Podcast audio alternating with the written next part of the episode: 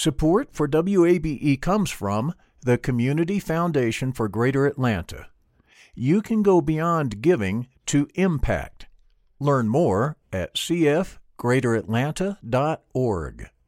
I'm Earlonne Woods. I'm Nigel Poor. We're the hosts and creators of Ear Hustle from PRX's Radiotopia. Ear Hustle is a show about life inside prison, but it's not your typical prison podcast. In this next season, we've got stories about the objects people keep inside their prison cells, about residents in a women's prison who say they want to stay there, and the most beautiful prison garden Earlonne, I will never forget it. Ear Hustle stories about life on the inside told by those who live it. Find Ear Hustle wherever you get your podcasts.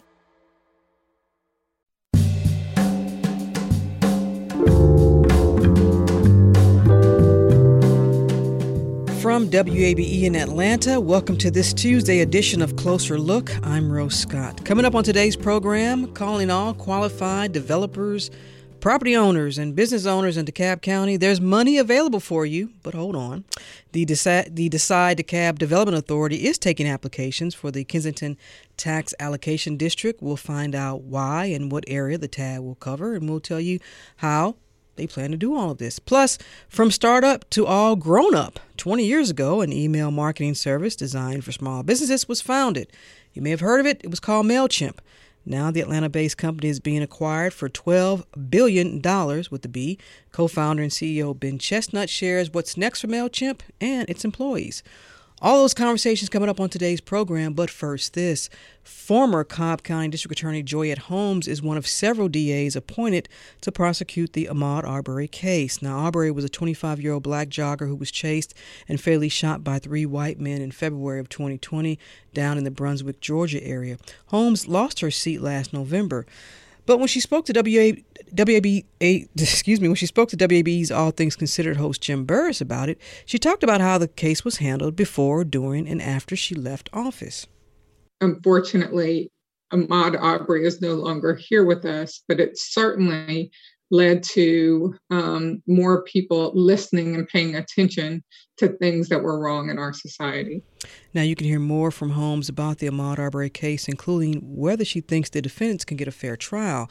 You can hear that entire conversation with Jim at WABE.org. In other news, the Fulton County Board of Health is offering free at home rapid COVID 19 tests.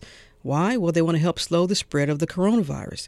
The agency is offering the test kits to people in zip codes with high rates of infection, low vaccination rates, and high concentration of essential workers. And you can find more about that on their website. Now, Fulton County residents can see if they can qualify online for this COVID test at fultoncounty.org. And the program is a partnership with the National Institutes for Health and the Centers for Disease Control and Prevention, of course, based here in Atlanta.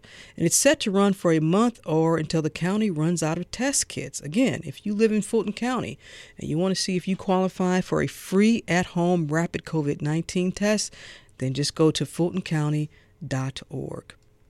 And in other news, another local mall has reportedly been sold. Well, not reportedly because we just confirmed it. According to our content partners over at Decaturish.com, Edens, the real estate development company that owns the Toco Hill Shopping Center, well, they have bought North DeKalb Mall from the Sterling Organization. And you may know for the last few years, North DeKalb Mall has been basically empty except for a few times when it's been used as a filming location. So we reached out to Eden's because we wanted to know if it was true. And in a statement to Closer Look, Senior Vice President for Development for Eden's, Herbert Ames, said, quote, for more than 50 years, North DeKalb has enjoyed a great history of commerce and a tradition of bringing people together. It is an honor to be the next steward, a pivotal role with considerable responsibility to transform a 77 acre infill site. We look forward to dialogue with the community as we look to reshape this place for the next 50 years. Close quote. Now, Closer Look has also invited Eden's to appear on the program and talk about plans for North DeKalb Mall. Speaking of development, coming up next, DeKalb County is looking to spruce up a specific corridor in the Kensington District. More on that when Closer Look returns.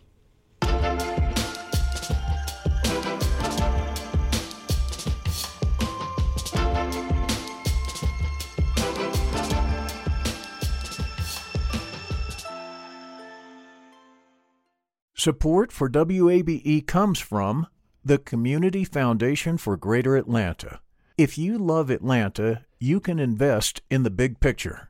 Learn more at CF greateratlanta.org. The field of mental health counseling is growing rapidly, and Richmont Graduate University can equip you with everything you need as a licensed professional counselor while integrating your faith into your clinical practice. Programs are offered in Atlanta, Chattanooga, and online. Apply today at richmont.edu. That's R I C H M O N T dot edu.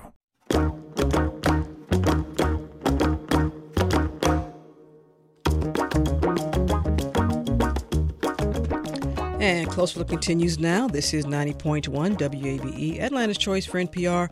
As always, I'm Rose Scott.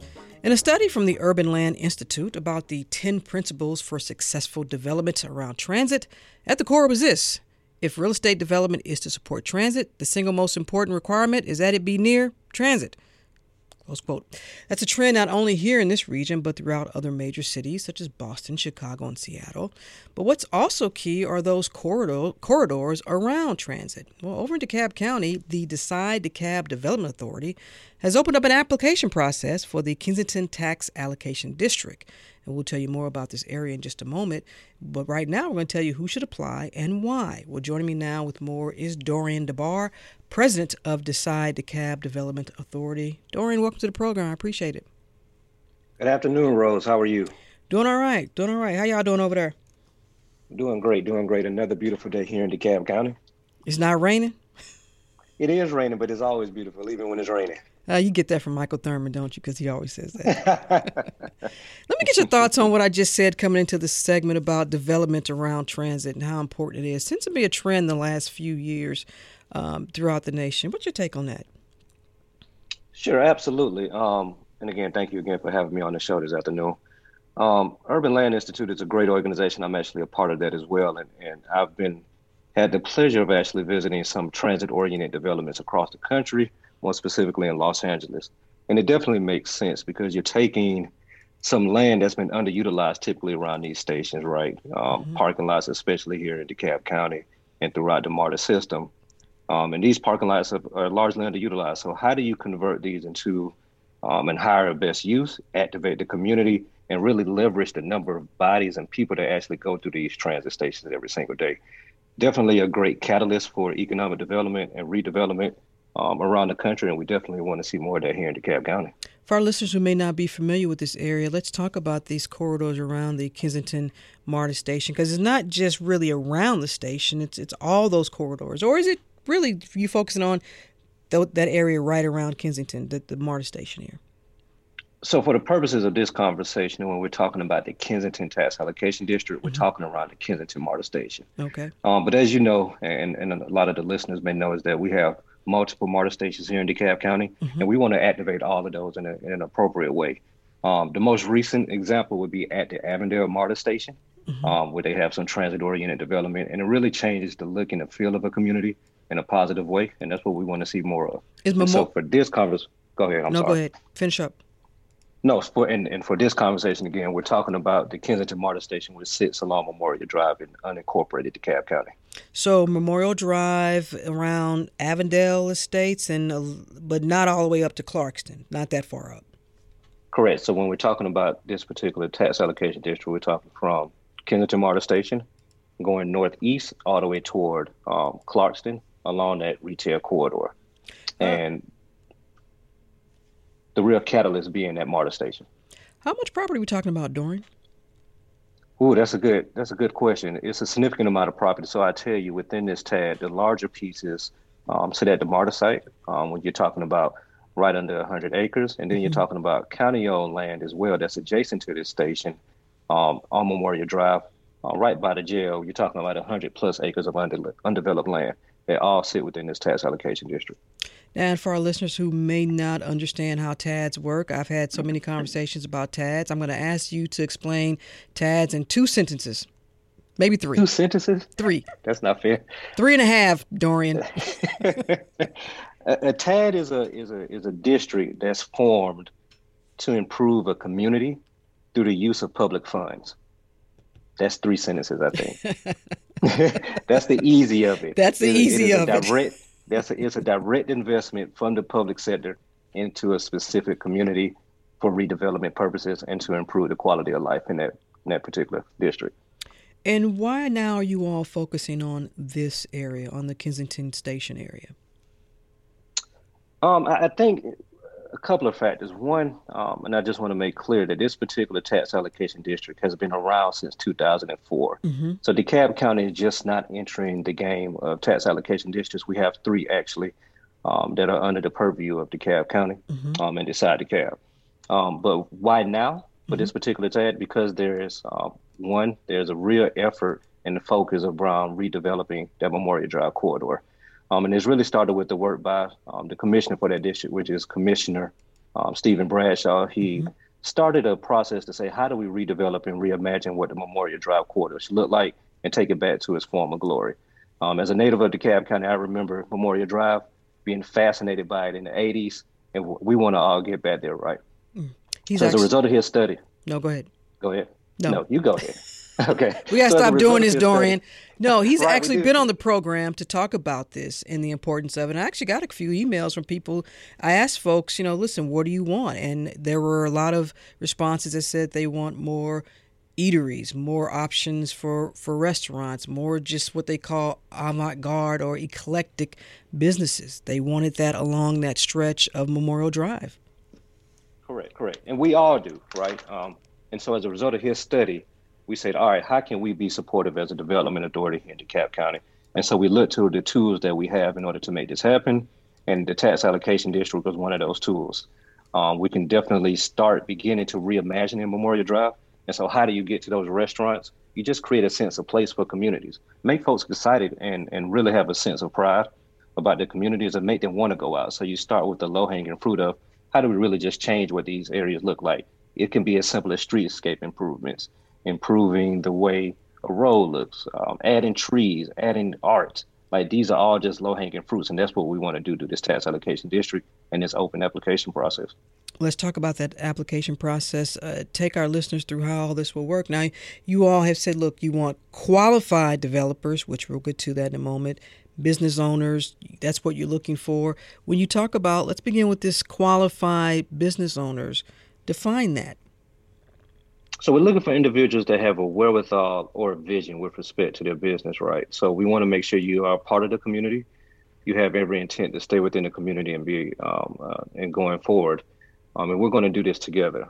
Um, and qualified meaning that you have somewhat of the financial structure and the wherewithal in place in order to see this through. Because our grant, um, Rose, is just a it's a it's a match, right? So mm-hmm. we're going to bring a, a portion of the cost um, to Decide DeKalb. We'll cover a third of the project cost. We want you to have the wherewithal and the ability to, to, to carry it forward to cover the remaining two thirds. So that's what we mean by qualified. Um, but I'd be happy to tell you that uh, we know folks that work in this space, and we'll be happy to connect the business owner with not only um, the folks that can help you make this facade improvement happen or any other project that may make sense. Um, but we can connect you there. We can also connect you with financing sources in order to see it through to cover that additional two third that you need to come up with. Is there before we get to business owners? Is there a I want to I don't want to you don't want to you know uh, insult anyone, but is there a business that you don't think you all need right now over there? You know, that's a good question, and, and we don't want to insult anyone, right? But I, I, think when you're talking about, especially when these redevelopment projects, and I'm going to lean more so on our policies, um, we're not interested in in financing or funding what they call those sin businesses here in the state of Georgia. Uh, so now, okay, about... now, now. That's what I get for asking that question. Um, because sin is could be, you know, sub, subjective. Yeah, uh, cor- correct, correct. Want to be fair. Correct, correct, correct, correct. Definitely fair. Um, so, you know, without being too specific, definitely don't want to see a proliferation of businesses that are already there. So you're talking about liquor stores or things that the community would like to see one of, not 100 of, right?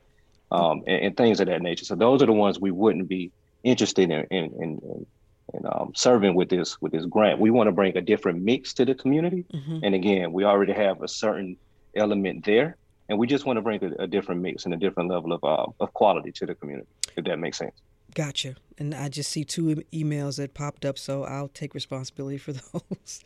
Um, Let's talk about then for business owners. If someone wants to relocate from within DeKalb County, and if they've had a viable small business, does that give them a little bit of an advantage because they've been in the county, they've been they've you know successful for you know, or maybe just at least have maintained some some sustainability there? Does that give them an edge in the application process? You think? Um, I would think so. And so I also, I also want to make clear there's a process by which we're going to grade and look at all of these applications. So there's not one over the other, right? Mm-hmm. Um, we want to look at, again, the wherewithal of the business in order to make this happen because we want to see this happen. So no, when we set aside our dollars to fund this project, we want to make sure that you can see it through the, through the close and through the finish line.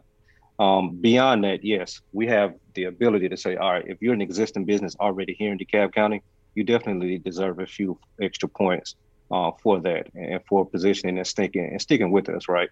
Um, so we definitely can give it that level of, of look. But I just want to make it clear we we are open for business here in DeKalb County. We love our local businesses and we want to attract more.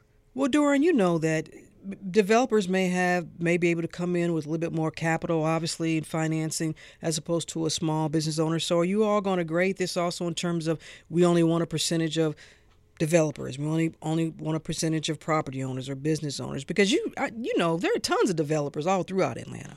You know.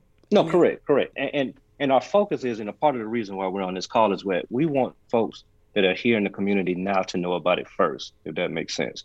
So while this is an open application, we are making a real concerted effort and being extremely deliberate about who we're talking to the most about this, because we want those local businesses and small business owners that are already in the community to thrive and grow with us.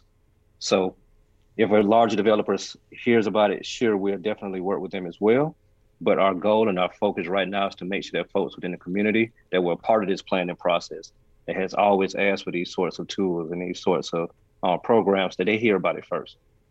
If you're just joining us, I'm in conversation with Dorian DeBarr. He's president of Decide DeKalb Development Authority, and we're talking about the Kensington tax the TAD that you all are now using to open up the application process. And again, this is for development around the Kensington MARTA station. Is you talked about community here, so how much input are have you all already received from the community? I mentioned earlier that when Steve Bradshaw was on the program, we had folks email and said, "Look, we'd love more eateries," but you are you also have you had a feasibility study to see what folks want and see what would possibly thrive in this corridor?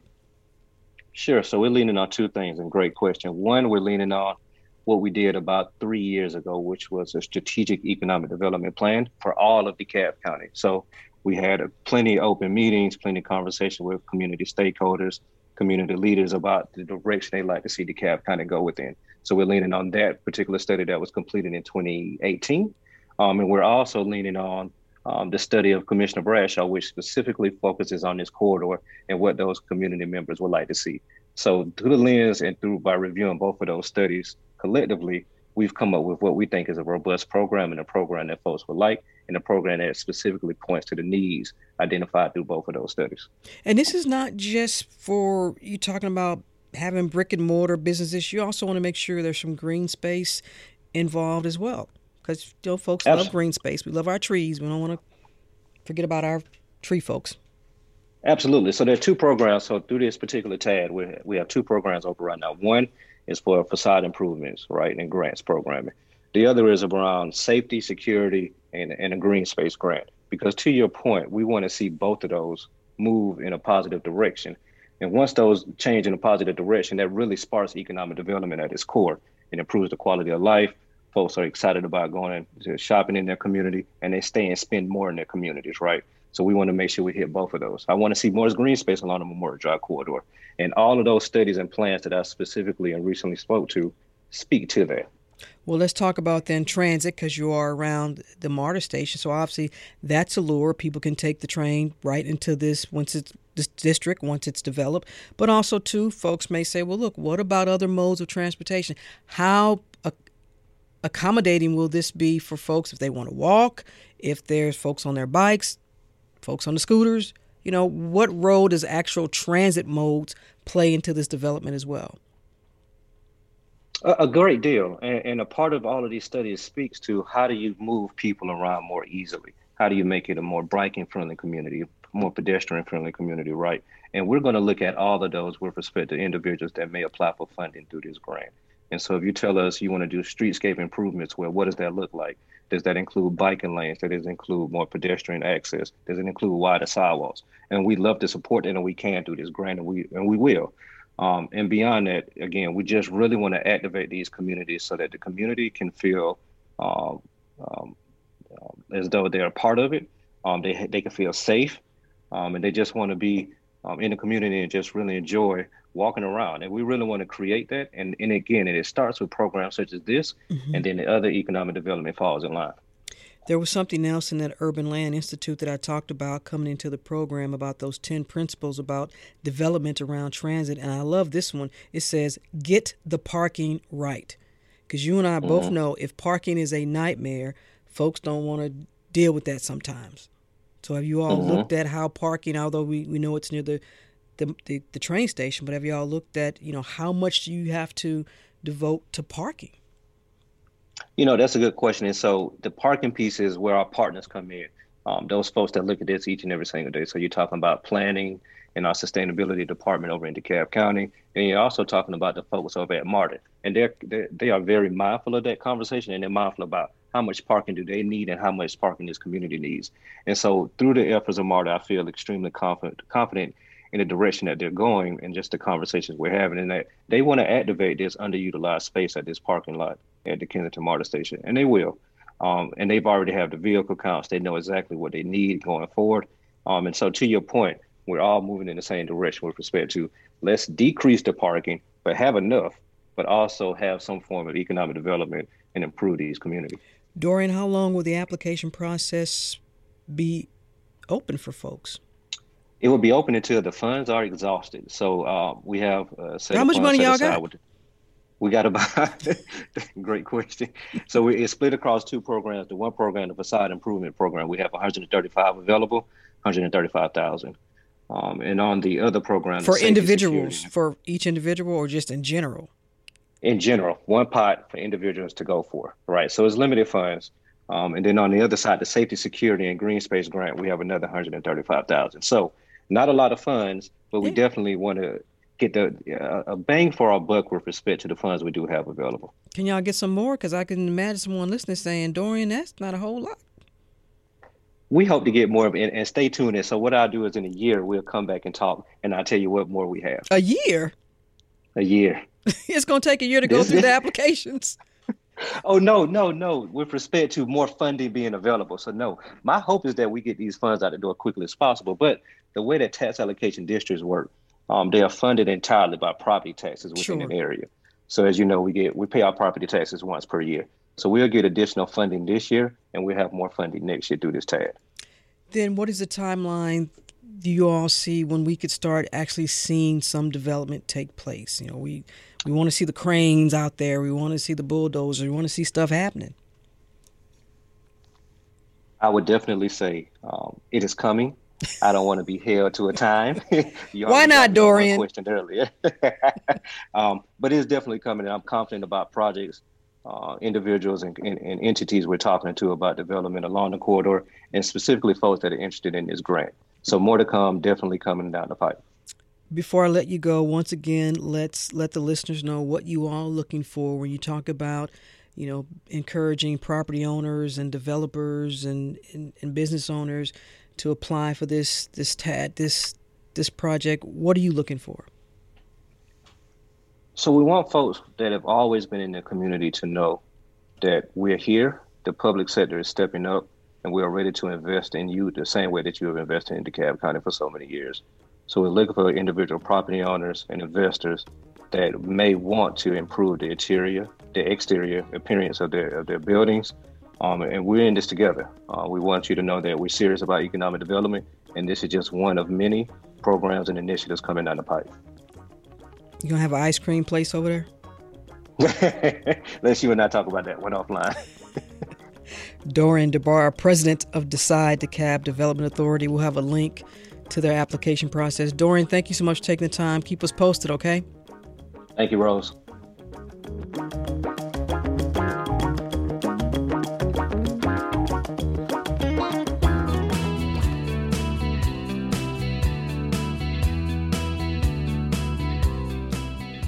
And Closer Look continues now here on 90.1 WABE, Atlanta's choice for NPR. As always, I'm Rose Scott. Here's a quote We're misfits. I've always been out of place wherever I've lived, and you just kind of have to embrace that. That's the thing that makes you different. That's the thing that's going to make you brave. Close quote. That's from Ben Chestnut in a 2017 interview with Inc. magazine. It was the same year MailChimp was named Inc.'s Company of the Year.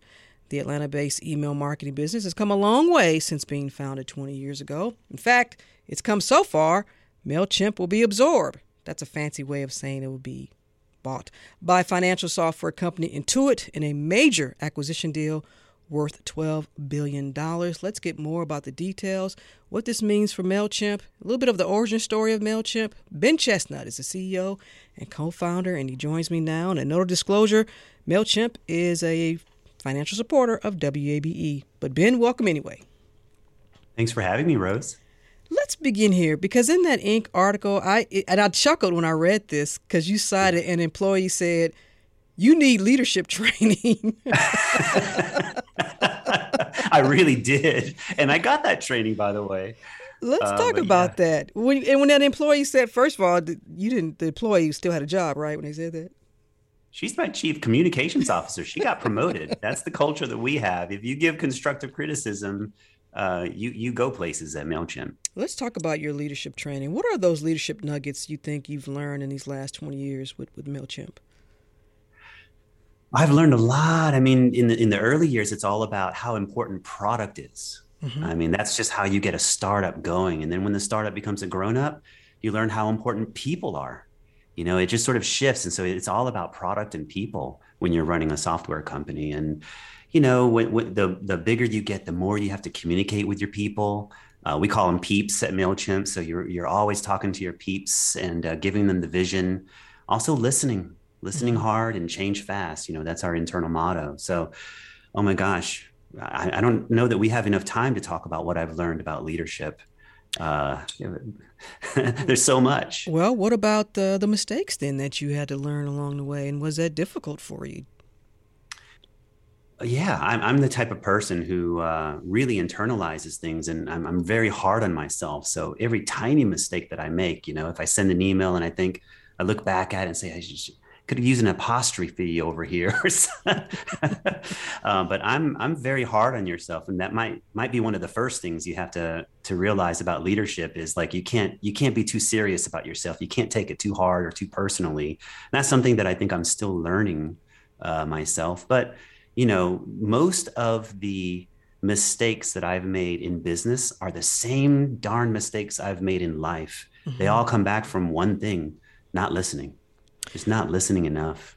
I definitely understand that. Let's go back, Ben, because the MailChimp we know today, is it fair to say it grew out of another failed business model? And is that was that one of those life life or company business learning lessons, one of those nuggets? Yeah, I, I kind of feel like I started my first business when I was in second grade, and it's just been evolving and pivoting for uh, 47 years now. but yeah, I think the, the, the story that I like to tell is how we started with with a, a dream to build an e-greetings company, just like uh, Blue Mountain Greetings way back in the day. You know, when they were bought by Excite for 600 million dollars. You know, I had mm-hmm. this idea hey, we can do an e-greeting site. And so we we tried to do that and it did not work. But the code that was left over was something that we used to build MailChimp for small businesses. What was that moment like for you and your co-founder? I mean, there had to be some some revelation where you all said, you know what, this this ain't happening. This is not working and we need to shift.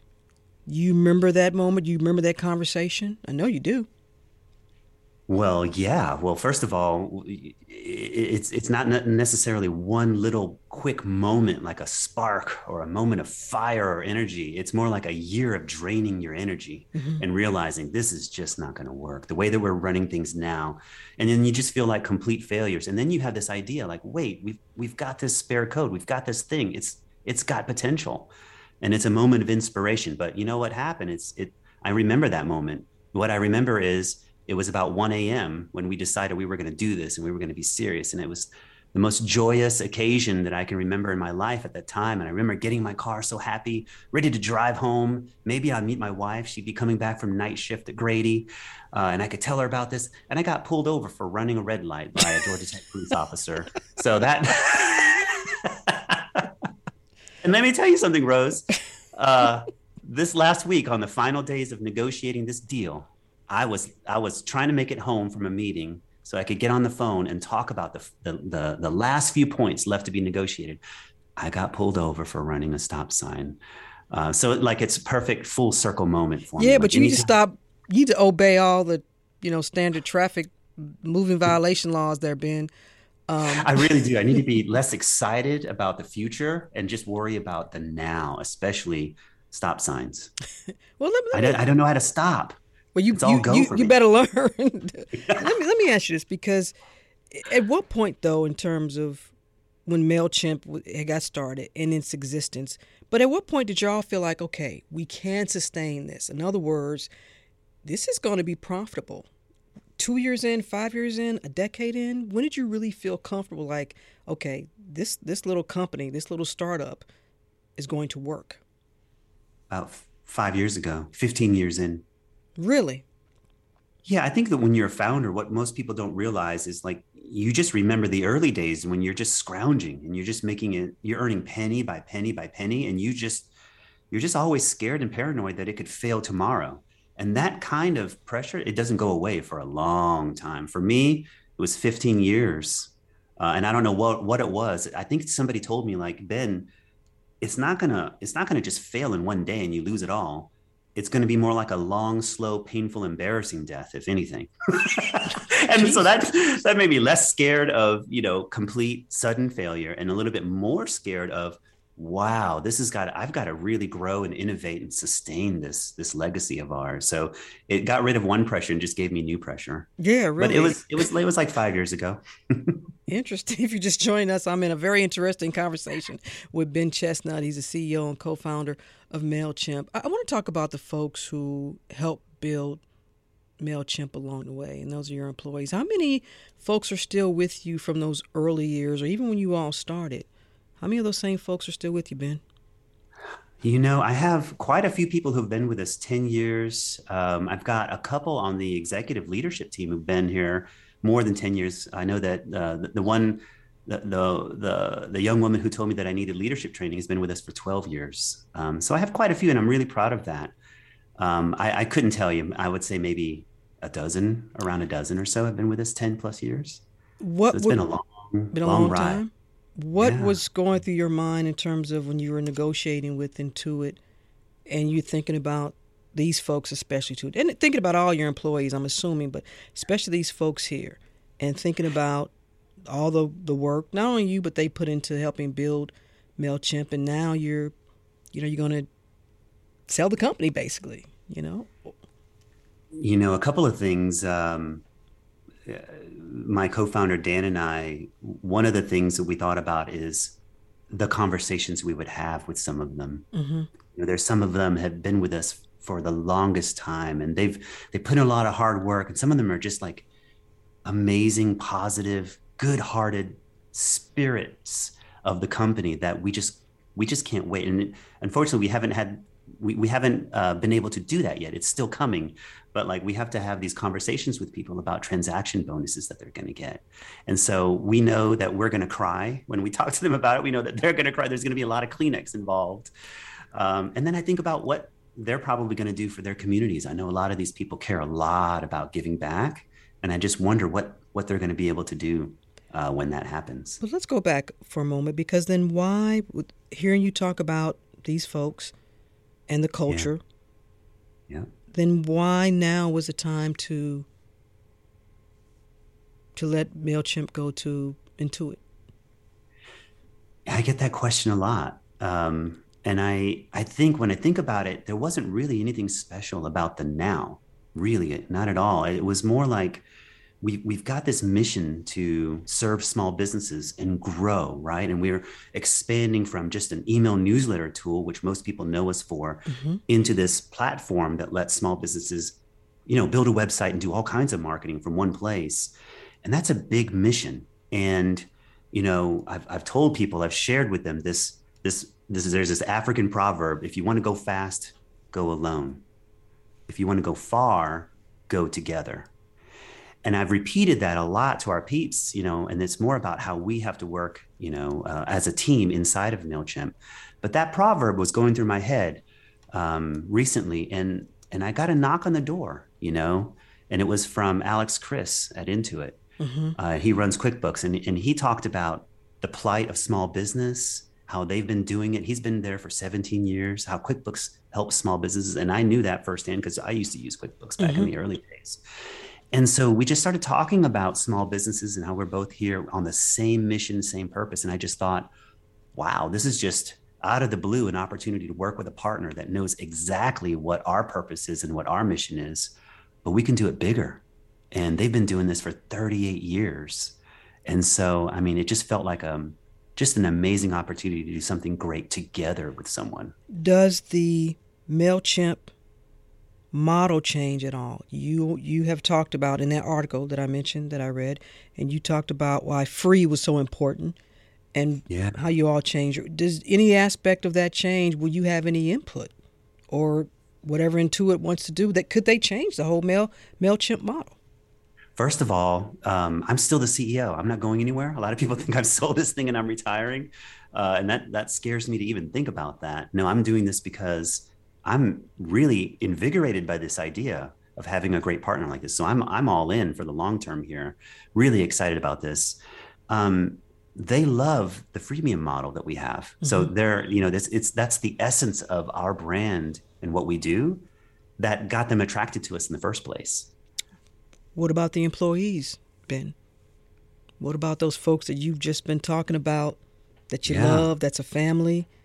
You know? Yeah. I'm sure they may be wondering about their jobs. Yeah, they, what what have you negotiated that with Intuit? Say, look, if I'm gonna stay, yeah. my folks have to stay. Those that want to stay those that want to stay. Yes, that's right. And you know, even further than that, Rose, we had a town hall where where uh, Sasan Goodarzi and Alex Chriss came and spoke and just told people outright, you know, they all have jobs at QuickBooks.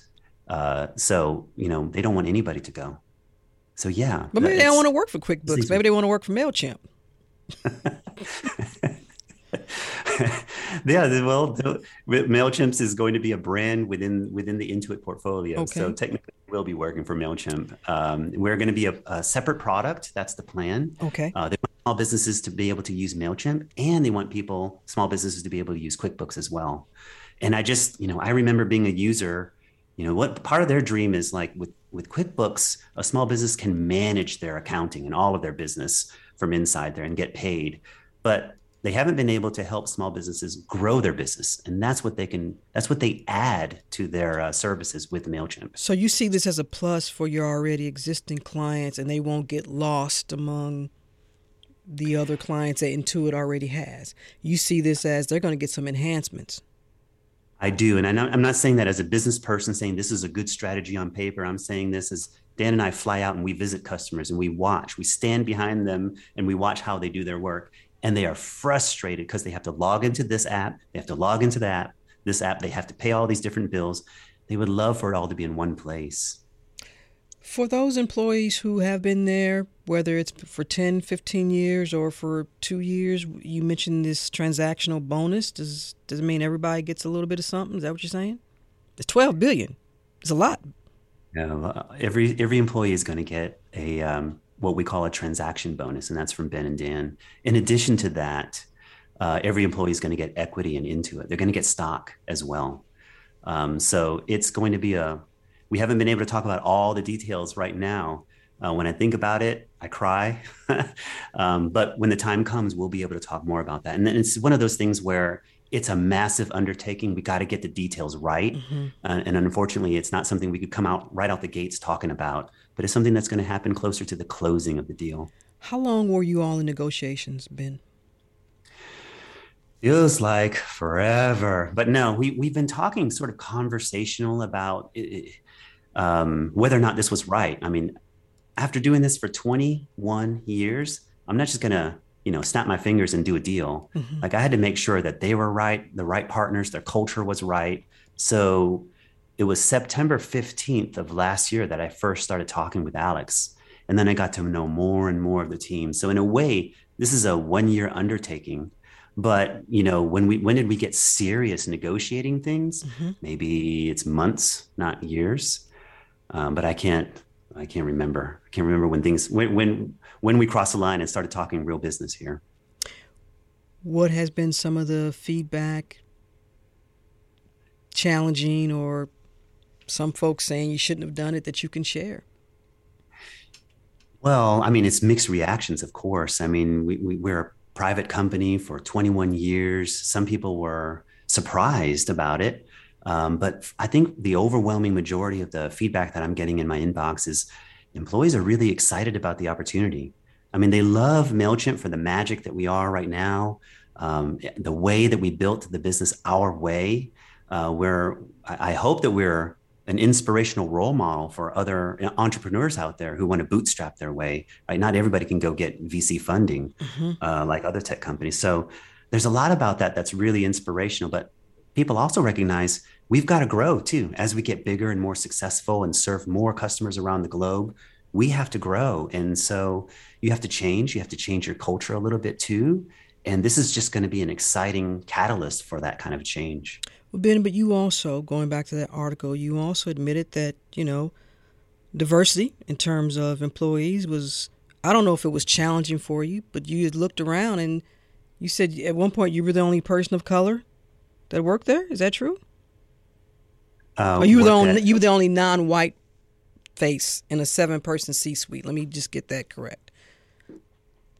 So has diversity uh, been an issue for you all in terms of personnel, and would you are you hopeful that that will improve now with this? I think, go ahead. Yeah, I, I think that diversity and inclusion are extremely important at Mailchimp because we think that that is what begets creativity and you know creativity begets innovation and that begets business so that's it's all this virtuous circle and so it's like the the inclusion part i think is the really hard part you know when you're in atlanta diversity is not as, as much of an issue. Like you, you have all kinds of diverse talent, and that's what I love so much about the city. Yeah, but y'all haven't been able um, to attract it, have you? Or what's the issue? If if Atlanta is great, which we know it is, then what has been, you think, the challenge for Mailchimp? Because it, looking at your workforce, it it struggled with I, diversity.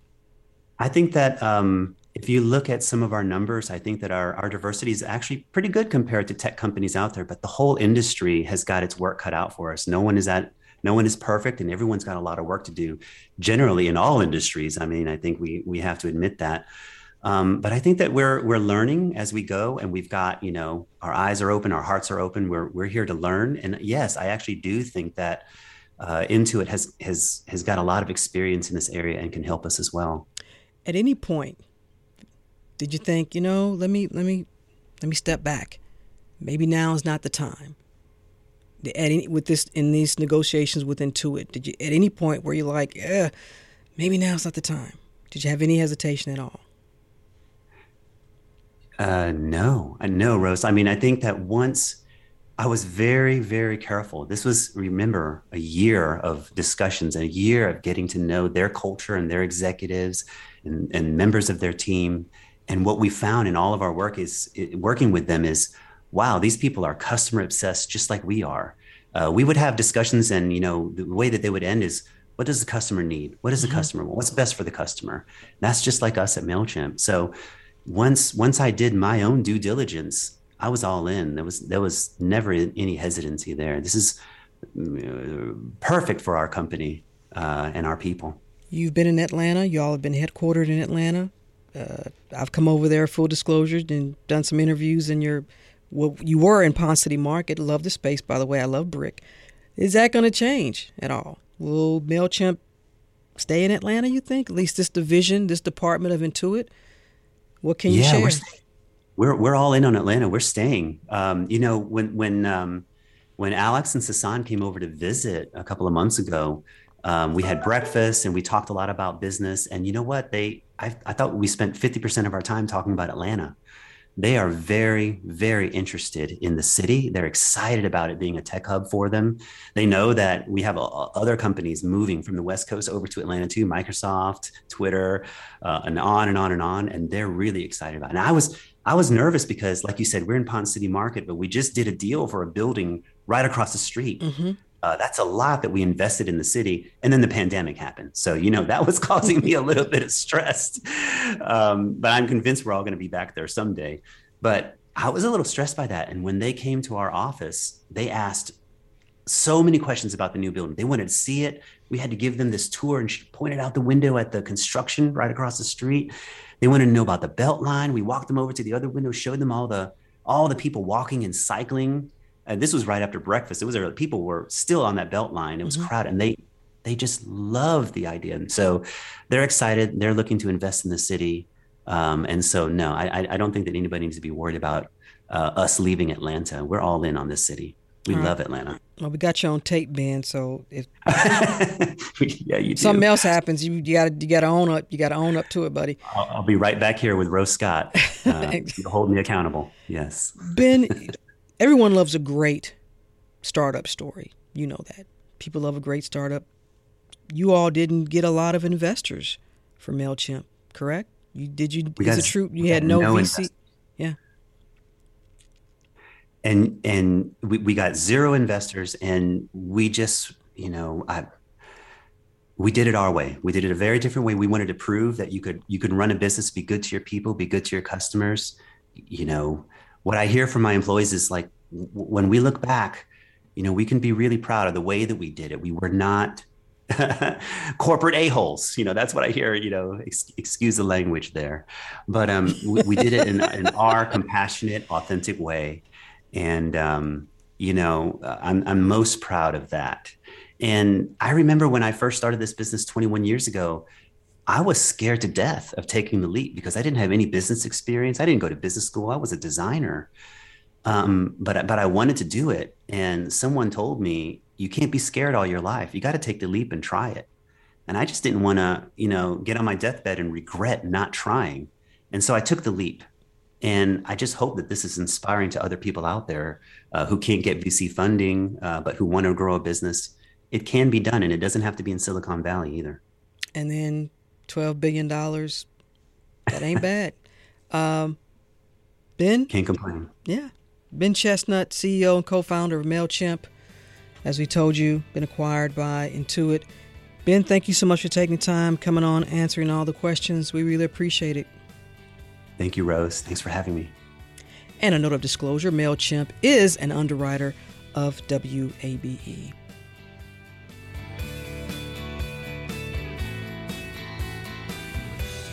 And that's it for this edition of Closer Look. A reminder to let us know your thoughts on today's program or any other. Send me an email, rose at wabe.org. And if you missed any of the day's program, it's always online at wabe.org slash closer look. And of course, you know Closer Look weeknights at 7, and we have a podcast too. Stay tuned to 90.1 WABE, Atlanta's Choice for NPR. I'm Rose Scott.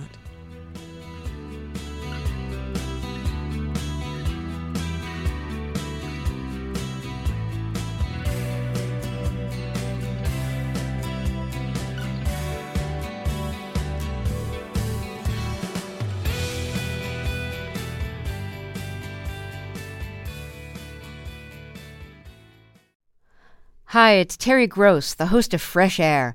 We bring you in depth, long form interviews with actors, directors, musicians, authors, journalists, and more. Listen to our Peabody Award winning Fresh Air podcast from WHYY and NPR. Local, state, national politics. WABE and NPR have the coverage you need.